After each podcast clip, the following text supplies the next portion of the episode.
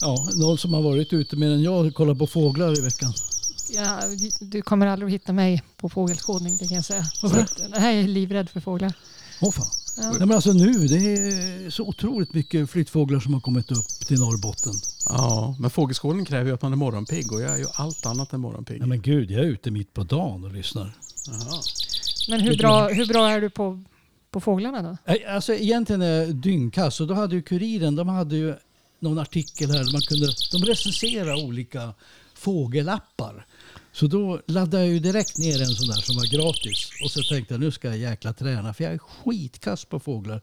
Jag kan inte tala om på hur en fågel ser ut, vad det är för fågel och än mindre höra. Och nå, frågar någon mig vad är det för fågel? Då säger jag alltid bofink fast jag vet inte. En bra gissning skulle jag tro. Ja. Det är en 50-procentare. Är det sant? Ja. Är det 50 procentare? Ja. Ja. ja, men strålande. ja. Ja. Men ja, men då kör vi då. då kör vi.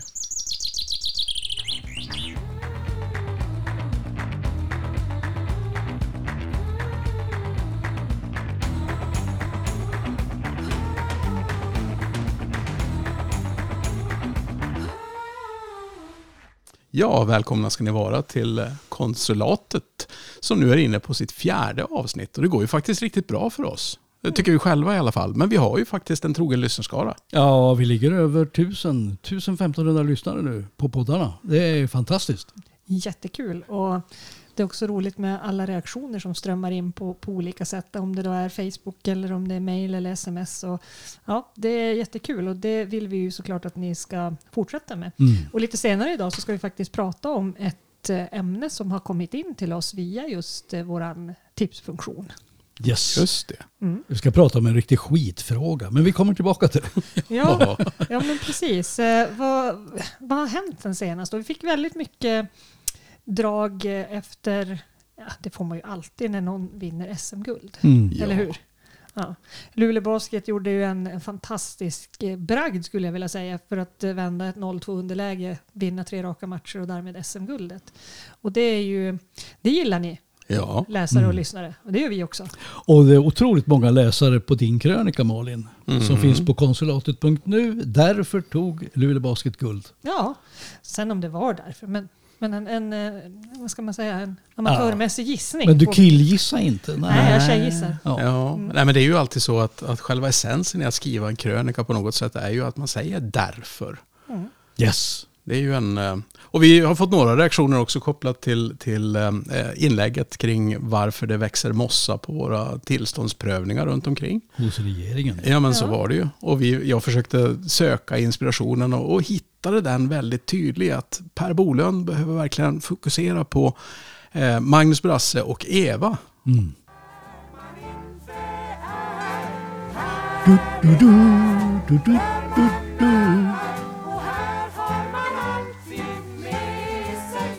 Och egentligen så var väl eh, själva tanken med den där gick ju ut på att det är så lätt att sitta långt borta och säga att någonting är jättebra och så sen bli så besviken när det dyker upp nära. Mm. Och då är ju ansvaret för en, en minister, någon måste ju vara ansvarig. Det måste ju kunna vara att kunna bära med sig frågorna hela tiden. Inte bara säga att här ska vi inte ha det utan där. Mm. Mm. Mm. Håller med. Ehm, jag tänkte få ehm, spana lite grann. Mhm. Är det nödvändigt? ja, ja, jag vet inte. Kanske Kom igen, lite. Okej då. Eh, nej, men jag tänkte, ni hängde väl kanske med och såg eh, programledardebatten i veckan? Partiledardebatten så. Ah, förra veckan ja. Ja, ja. pre- Precis, precis förra veckan. Ehm, och eh, efterspelet på det. Ja, Har alltså ni det var ju en, koll på det? ja, det var ju en del som kommenterade om, om politik och det handlade ju rätt mycket om vilka det var som på något sätt skulle höra till vilket regeringsunderlag. Ja, förstås. att det skulle bli lättare för väljarna nu, för nu var det så tydligt att det finns två alternativ. Ja, nej, nej, nej. Inte nej, alls. Nej, nej, nej, jag bommar det här helt och hållet. Alltså, det handlade ju om Ebba Buschs klädsel.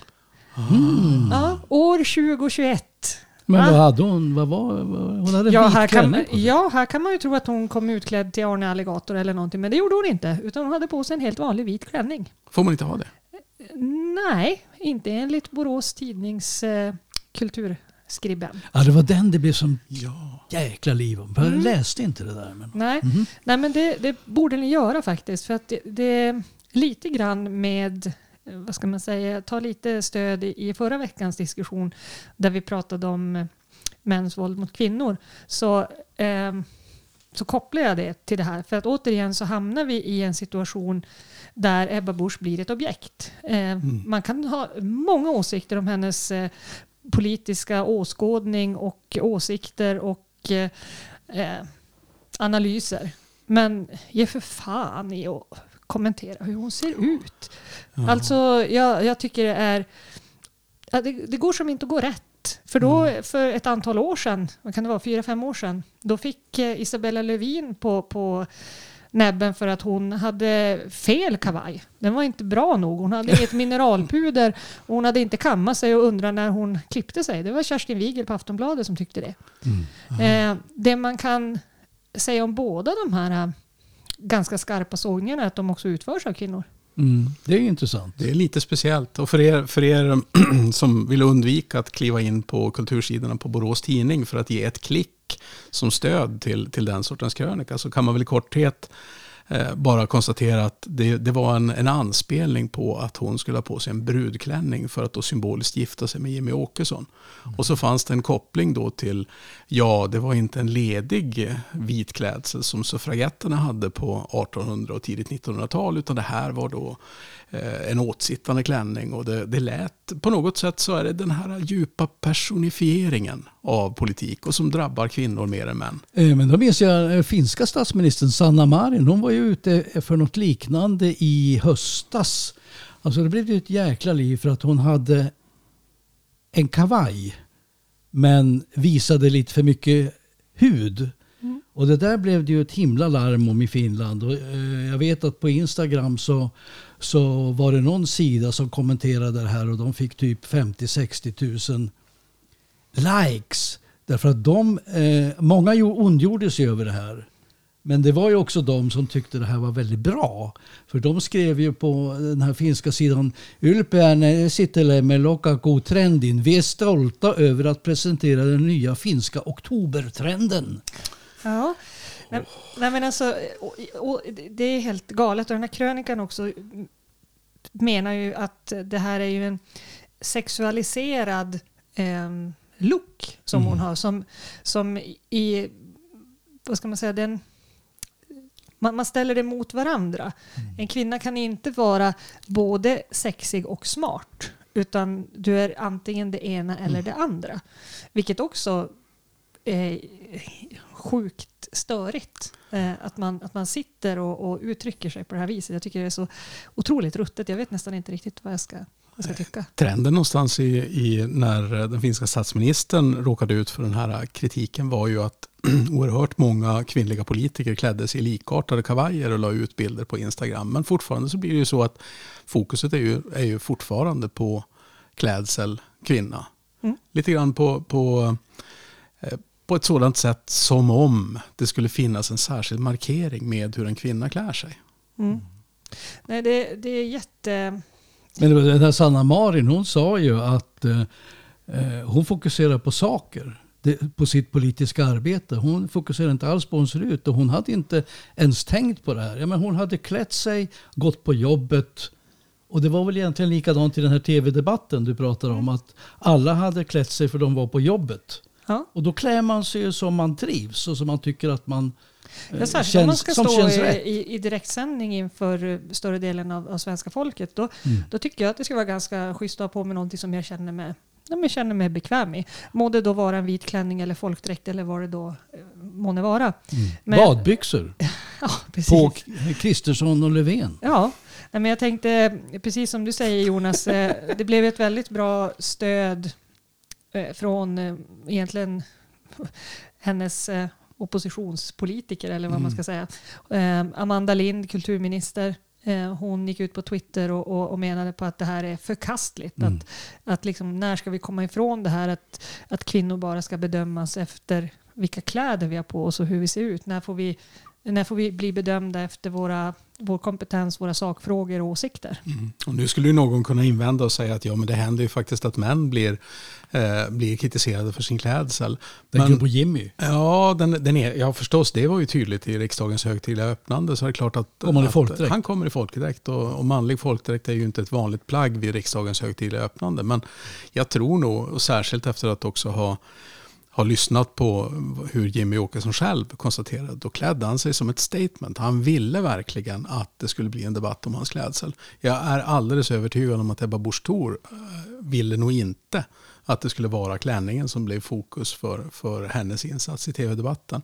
Men samma sak hände ju kopplat till riksdagsarbete med att eh, eh, jag vill minnas att det var några miljöpartister som, som markerade med att inte vilja ha slips på sig när det var ett mer tydligt slipstvång. Och då är det ju lite konstigt detta med att, eh, att män, de, de kan få klädseln debatterad, men det är ju när de själva vill. Medan det uppenbart inte 2021 gäller för kvinnor.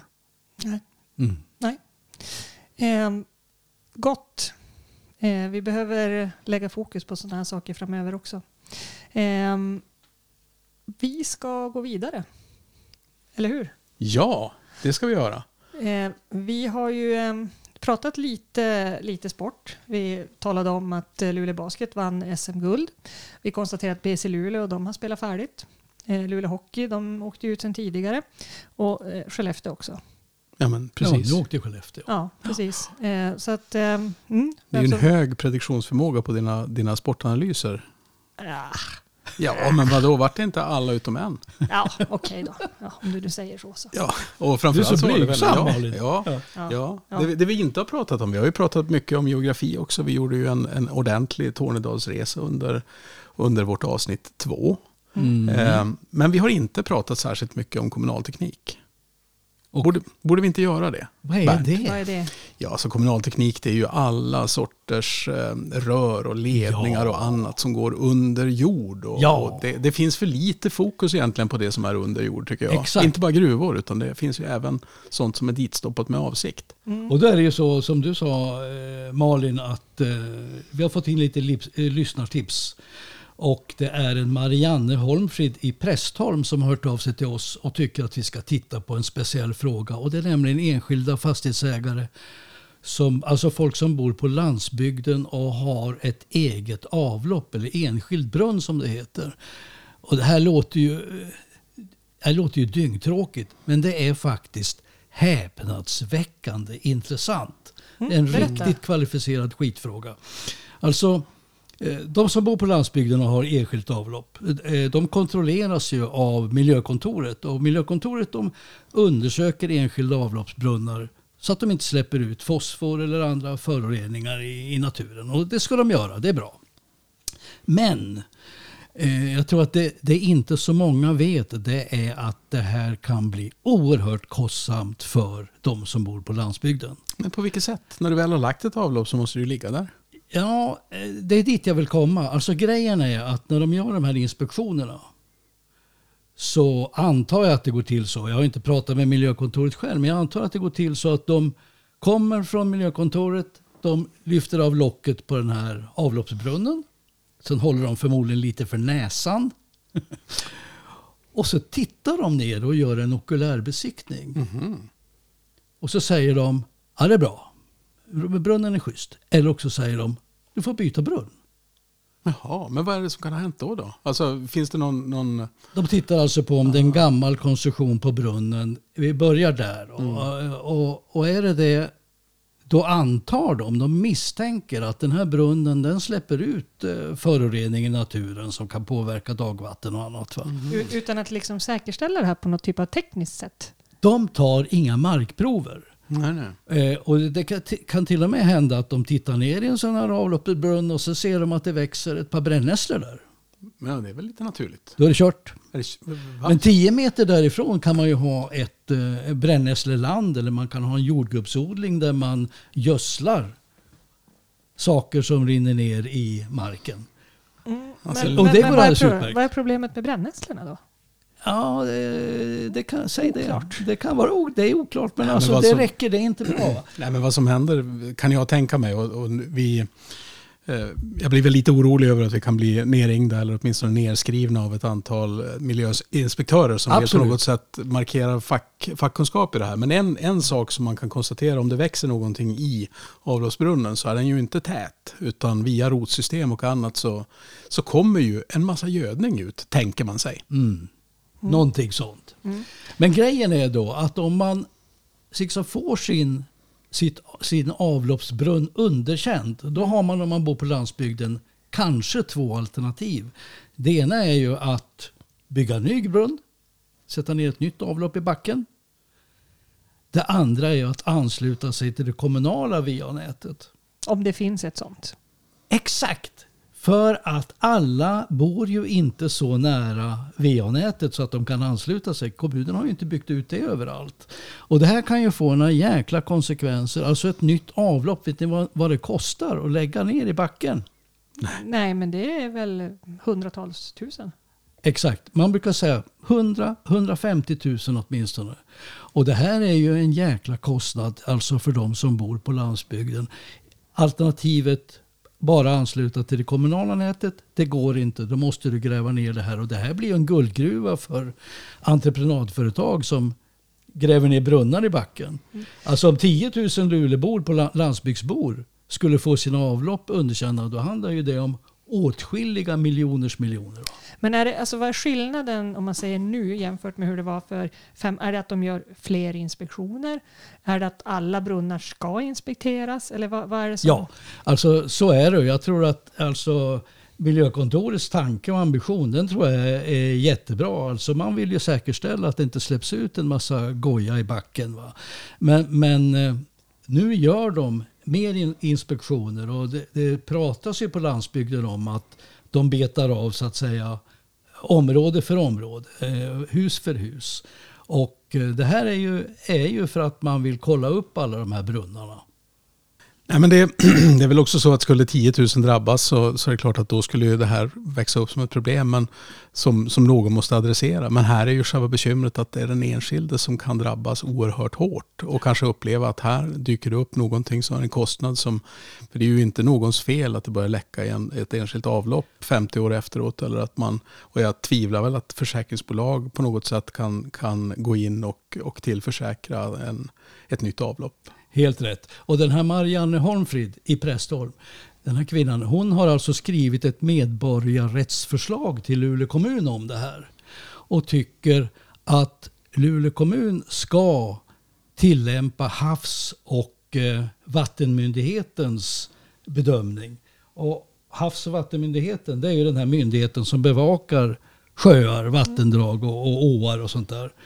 Och de anser ju att, alltså att man tittar på funktionen och inte på den tekniska konstruktionen. Mm.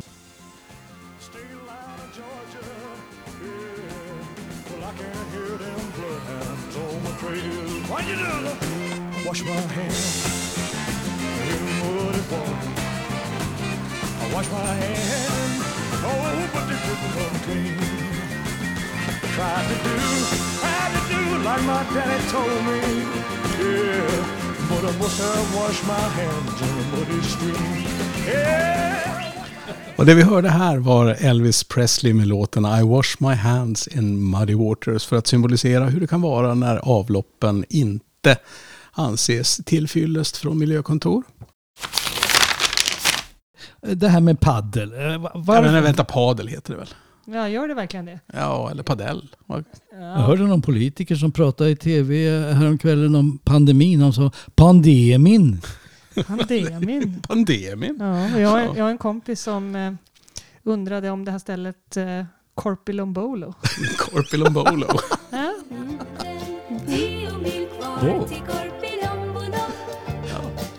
Nej men pa padel, paddel, Ja. padel. Alltså det ska ju byggas otroligt mycket paddelhallar. Överallt. På landet, i stan, i varenda stadsdel. Alltså vad är det här för någonting? Hur många människor spelar paddel och hur många paddel-padelhallar går det per capita snart? Ja, ja. Men, det, men var det inte så att det började väl som en sorts korsning mellan squash och tennis och, och alla kunde börja och så var det väl ett stort antal riktiga idrottsstjärnor som satte igång med det där. Är det inte en lönsam bransch för de som byggde de första hallarna? Ja, men det är väl så. Jag vet, Zlatan har väl gått in och byggt någon hall i Stockholm och, och, och lite sådär. Och Luleå har väl varit ganska långt framme. Vi har ju en del fram, alltså framstående spelare också. Ehm, och ehm, gamla NSD-journalisten Johan Håkansson som är eh, padel paddelexpert driver både webb och eh, podd. Har skrivit en bok Skrivit en bok, precis. Eh, Det som, var det värsta. ja, Första så- upplagan såg jag sålde slut direkt och nu Ja. skulle man trycka 3000 nya ex. Exakt, Ja. så att alltså paddel är hett. Mm. Eh, och- Men varför? Alltså är det, är det roligt? Är det skitenkelt? Är det enklare än tennis eller enklare än golf? Alltså vad är det? Är det inga regler? Eller? Alltså som, eh, som eh, gammal sportjournalist eh, och aldrig har provat padel, så, men det jag har fått förklarat för mig är att, att det är lätt. Alltså det, för det första så ska du vara fyra pers. Du spelar ju alltid dubbel. Mhm. Så du måste alltid vara fyra för att spela. Yteffektivt alltså. Ja, och sen Man måste så, ha stora nätverk. Ja, och sen så ska du liksom slå, kan du liksom använda, de spelas ju i burar så det är lite likt squash också. Mhm. Så du får använda dig av väggarna, sen får du ha flera studs jämfört med tennis. Så det är som så här kombo mellan tennis, mjuktennis, squash. Så. Ehm, jag skulle vilja säga att det är så här, den nya, det här får jag säkert skit för, men det nya medelåldersmannens innebandy. Alltså Mm. som, som det var förr i tiden. Eh, nej men alltså, nu, nu spelar man liksom padel på olika nivåer och, och ehm, det far hälsenor så det bara ryker om det. Men du, på 70 och 80-talet då byggdes det en jäkla massa squashhallar. Mm. Alltså var har de tagit vägen? Finns Nej. de kvar eller är de nedlagda? Eller? Squashen som sport den spelas väl fortfarande så här, men den har ju inte samma bredd som den hade tidigare. Utan det var väl innebandyn som, som kom och så efter innebandyn så verkar ju nu padel eller... Padel eller paddel. Ja, Padel. ja men, Okej. men, eh, men som sagt vi ska ju inte liksom bäsa det här innan vi har provat. Så det kanske kan till och med vara så att ja, vi är ju tre. Så får Mm. vi till en fjärde då. Mm. Det är ju så att äh, frivilliga kan mejla till oss på luleå.konsulatet.nu. Och utmana vi- oss i padel. Nej, man, får, man är ju tvungen att, att få en av oss tre som medspelare. För man behövde ju vara fyra. Ja, precis. Och, och det bådar in, båda för att det slutar oavgjort. det vill säga att det, det liksom blir en väldigt dålig match. Ja. Kommer vi att kunna spela in poddar utan hälsenor då? Alltså man tänker Jo men det kan man, så det, Ja. det går nog bra. Det går nog bra. Vi får bara hålla dem förberedda i Sunderbyn att det är nu det händer. Mm. Eh, Så. Mm. Nej men alltså det är ganska häftigt alltså. och det är ju, det är ju privata intressenter som, som bygger de här hallarna. Mm. Eh, mångt och mycket. Mm. Mm. Och, eh, och det är väl liksom coolt. Och jag tänker att när, när padel, paddelfebern är över då kanske de kan bli sporthallar igen så vi kan spela innebandy. Men du, jag sitter och googlar här medan vi pratar, för eftersom jag inte kan någonting om det här med pad- paddel, paddel, paddel. Eh, 220 anläggningar i Sverige, Varav 200 i 700. Luleå. varav 200. 717 paddelbanor fanns det 2019. Det är väl dubblerat nu. Ja. Ja, 2020 gick Sverige över en miljon bokade banor. Mm. Sen, sen vad jag förstått också så är det, det är ju inte så här superbilligt heller. Så att eh, det finns ett incitament till där för de som bygger dem. Men det där är lite grann, eh, det ligger i sportens Ja. natur. Alltså när någonting blir populärt så blir det jättedyrt. För det finns, om, om padel blir populärt då finns det snart inga mer lättlurade idrottare än padlare. Då kan man sälja på dem vad som helst. Ja. Så är det ju inom golfen till exempel. Jaha. Golfare köper ju allt. Ja. Alltså det, du Som- skulle vilja säga att det är en utrustningssport? Ja. Ja.